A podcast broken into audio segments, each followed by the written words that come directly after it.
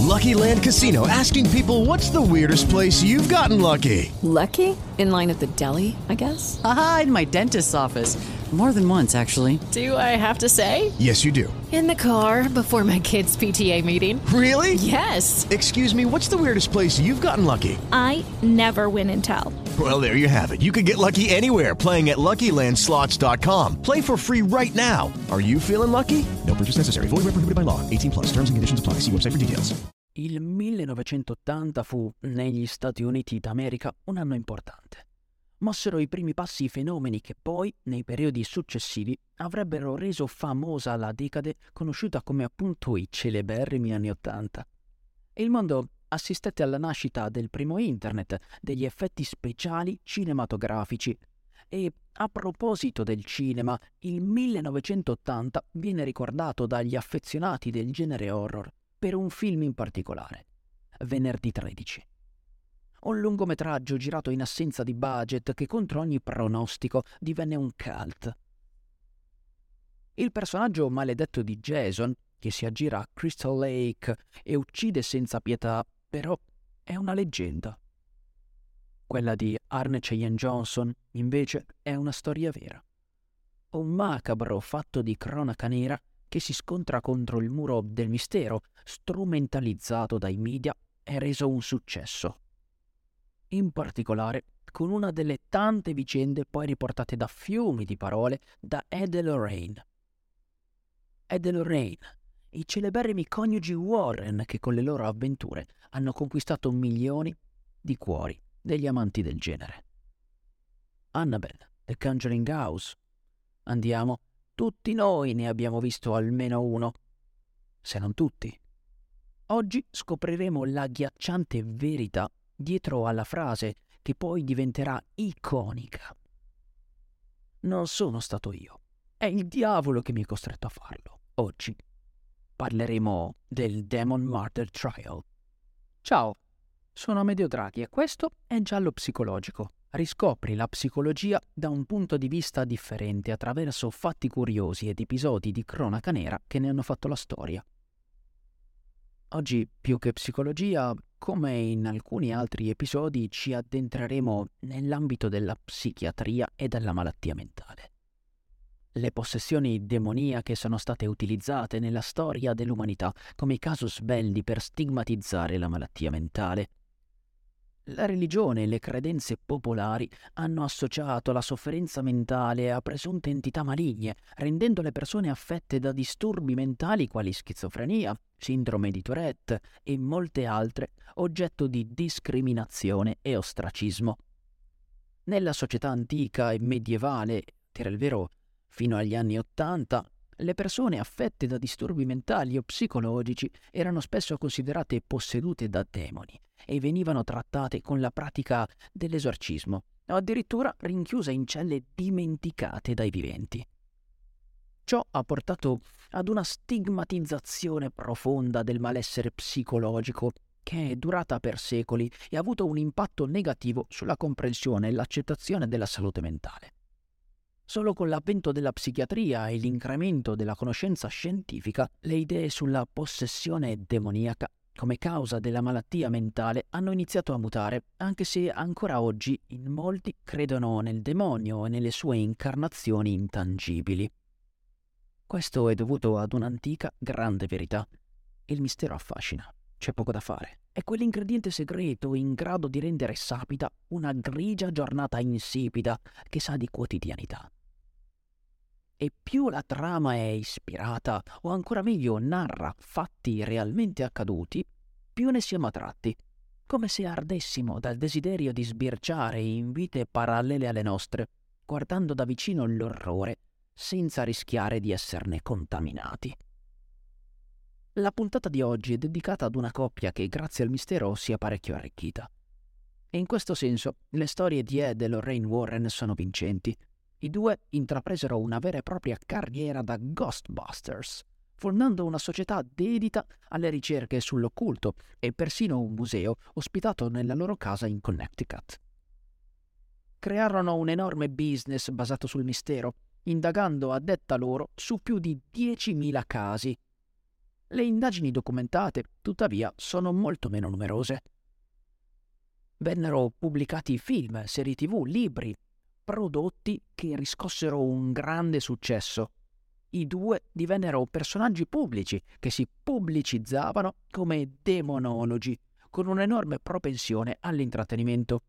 Grandi intrattenitori, sì, che appunto passarono il testimone e la loro fama ai loro eredi diretti, come Tony Spera e John Zaffins. Questi ultimi, infatti, sono ad oggi celebrities televisive. Sebbene alcuni dei casi più famosi riguardino leggende metropolitane o misteri occulti, ve n'è uno che ha a che fare con un reale fatto di cronaca nera. Mi riferisco al processo di Cheyenne Johnson, il Demon Murder Trial. Un caso scottante che, nonostante le controversie e l'accusa mossa contro i coniugi Warren, è stato sviluppato come film sia pochi anni dopo il macabro fatto nel 1983 che nel 2021 con un remake. Il titolo The Conjuring, per ordine del diavolo, è l'esatta trasposizione cinematografica della vicenda che stiamo per raccontare. Ma noi qui non parleremo della fantasia cinematografica, non argomenteremo sedie volanti e uomini che si esprimono con voci cavernose o vomitano chiodi. No, signore, noi qui analizzeremo un caso passato alla storia legale degli Stati Uniti d'America per un presunto episodio manipolativo dei due demonologi nei confronti dell'assassino. Prima di soffermarci sulle probabili spiegazioni tra psichiatria e possessione demoniaca, una breve introduzione ai fatti. Tutto ebbe inizio negli anni Ottanta quando Cheyenne Johnson e Debbie Glatzel, la sua ragazza, intrapresero i lavori di ristrutturazione della loro casa in affitto di proprietà di Alan Bono. Oltre a Johnson e Debbie, in casa si aggirava anche David, il fratello minore di Debbie. Secondo le narrazioni pubbliche, il piccolo David iniziò a manifestare comportamenti bizzarri e malesseri non meglio identificati dal primo giorno nel quale mise piede nella casa. Il ragazzo, appena undicenne, dichiarò di avere delle visioni legate ad un uomo anziano dal volto animalesco che, mediante minacce fisiche e verbali, consigliava alla famiglia di andarsene da quella casa. I fatti che seguirono sono stati descritti nella pubblicazione del libro The Devil in Connecticut, ovvero la trasposizione editoriale a cura dei coniugi Warren, ripresi poi anche dalle finzioni cinematografiche.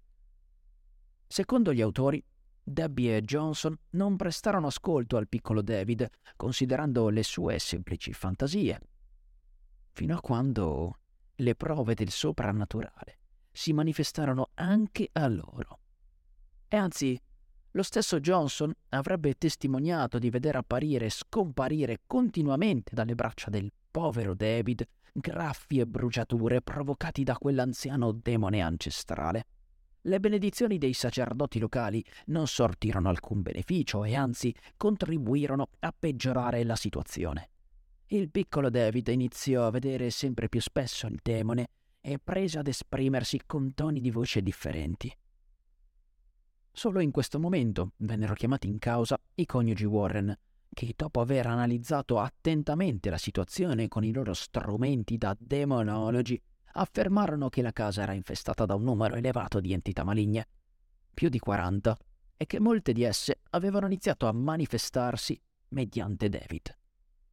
L'epilogo della vicenda viene mostrato nella scena iniziale del film prima citato, appunto The Conjuring per ordine del diavolo, Dopo due esorcismi, dal dubbio effetto ne viene eseguito un terzo, dove Johnson si rivolge alle entità maligne con tono di sfida, schernendole. Da quel momento le cose andarono migliorando per David, ma non per Johnson, che iniziò a soffrire delle allucinazioni denunciate in precedenza dal ragazzo, quasi come se le entità non se ne fossero affatto andate. No. Secondo i due demonologi, avevano semplicemente cambiato bersaglio da David ad Arne. Arriviamo ora al fatto di cronaca nera, largamente documentato. Johnson divenne protagonista dell'omicidio di Alan Bono, il proprietario della casa infestata. Durante il pranzo, nel quale erano presenti anche Debbie e la sorella, Johnson e Alan intrapresero un litigio e il ragazzo, mostrando un comportamento bizzarro e fuori dal comune, si avventò sull'uomo con un coltello, lasciando la vittima sanguinante a terra, che morì poco dopo in ospedale. Arne verrà ritrovato dagli agenti di pattuglia in stato confusionale, con tanto di vestiti imbrattati di sangue e arma del delitto in pugno. L'avvocato difensore di Johnson, Martin Minella, decise di imbastire una linea difensiva singolare, affermando che il suo assistito era innocente. Il fatto si sarebbe verificato per mano del demonio che, possedendo Johnson, aveva assassinato Alan Bono. La causa scatenante tuttavia non resse in tribunale e il giudice condannò il giovane a scontare vent'anni di carcere. Dopo il suo rilascio, pochi anni più tardi, né lui né David manifestarono più comportamenti bizzarri. E anzi, Johnson, rilasciato prima per condotta ineccepibile, si sposò con Debbie e vissero tutti felici e contenti.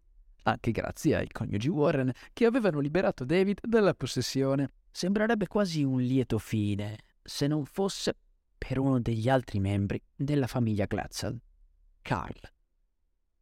L'uomo, ai tempi del delitto poco più che maggiorenne, avrebbe infatti citato in giudizio nel 2006 i coniugi Warren. Il motivo? Secondo Carl, i coniugi Warren avrebbero architettato tutto a tavolino per fini commerciali, creando un caso basato su fake news. L'uomo affermerebbe che gli incidenti descritti nel libro, e quindi di conseguenza anche nel film, sarebbero totalmente menzogneri, a partire dalla possessione. Qualcosa però sembra non tornare. Le visioni e quei comportamenti strani erano stati notificati dalla famiglia Glutz stessa molto prima dell'intervento dei due demonologi. Carl, però, una spiegazione ce la fornisce. La malattia mentale. Egli infatti afferma che il fratello, lungi dall'essere posseduto, soffriva di psicopatologia che lo avrebbe costretto più volte al ricovero. La famiglia Warren si difese portando all'attenzione del pubblico un fatto importante, ad affermare che David e quindi di conseguenza anche Johnson erano posseduti non furono solo loro, ma anche dei preti della Chiesa cattolica professionisti dell'esorcismo, abituati a combattere il demonio H24, veri esperti del settore. Le accuse nei confronti dei coniugi Warren sono pesanti. I due, ripeto, secondo Carl Glatzel, avrebbero manipolato per fini personali una situazione che si sarebbe dovuta affrontare in un modo completamente differente, con competenze legate alle scienze psicologiche e psichiatriche, non unicamente con gli esorcismi. Non potendo dare una conclusione a questa storia per mancanza di fonti, non sapremo mai chi ha manipolato chi. Una cosa è certa. La malattia mentale può portare ad esibire sintomi come quelli osservati, allucinazioni visive, uditive o segni di ferite probabilmente autoinflitte, mancanza di memoria relativa ad eventi realmente accaduti. L'esorcismo, al contrario di quanto si possa immaginare, è una pratica ancora oggi largamente diffusa. Secondo le linee guida, però, l'esorcista è legittimato a procedere con la pratica misterica solo se il soggetto è stato dichiarato sano di mente. Come può un uomo di fede privo di conoscenze psicologiche o psichiatriche ad accertare tale fatto? È molto semplice, rivolgendosi ad uno psichiatra. Tant'è vero che le medesime linee guida obbligherebbero l'esorcista a confrontarsi con uno specialista della salute mentale prima di svolgere qualsivoglia azione. Lo ripeto, non potremo mai dare una conclusione a questa storia per mancanza di informazioni, però possiamo essere certi che la famiglia Glotzel, i coniugi Warren e gli esorcisti che nel 1980 affrontarono i presunti demoni non contattarono mai una figura simile ad uno psichiatra che, oggi, sarebbe per forza di cose chiamata in causa. Un errore pesante che fa pensare e getta più luci che ombre sul caso. Forse, con l'aiuto della scienza psichiatrica, non ci sarebbe stato alcun caso intitolato The Demon Murder Trial, un film dei coniugi Warren in meno, una vita in più L'episodio di oggi è stato differente, spero ti piaccia. Ho cercato di renderlo più lungo, più ricco di dettagli. Fammi sapere. Se è vero che gli episodi di giallo psicologico ti incuriosiscono e che certi esperimenti o fatti di cronaca li hai sentiti solo qui, allora puoi esprimere il tuo supporto lasciando una recensione su Spotify o Apple Podcast. Inoltre, supportando il progetto su Patreon avrai accesso a Giallo Segreto, il podcast segreto che non ti meriti, ma del quale hai dannatamente bisogno, credimi. Più informazioni su giallopsicologico.it. Okay, round two. Name something that's not boring. A laundry? Ooh, a book club. Computer solitaire, huh? Ah, oh, sorry, we were looking for Chumba Casino. That's right. ChumbaCasino.com has over 100 casino style games. Join today and play for free for your chance to redeem some serious prizes. ChumbaCasino.com. No purchase necessary. Full prohibited by law. 18 plus terms and conditions apply. See website for details.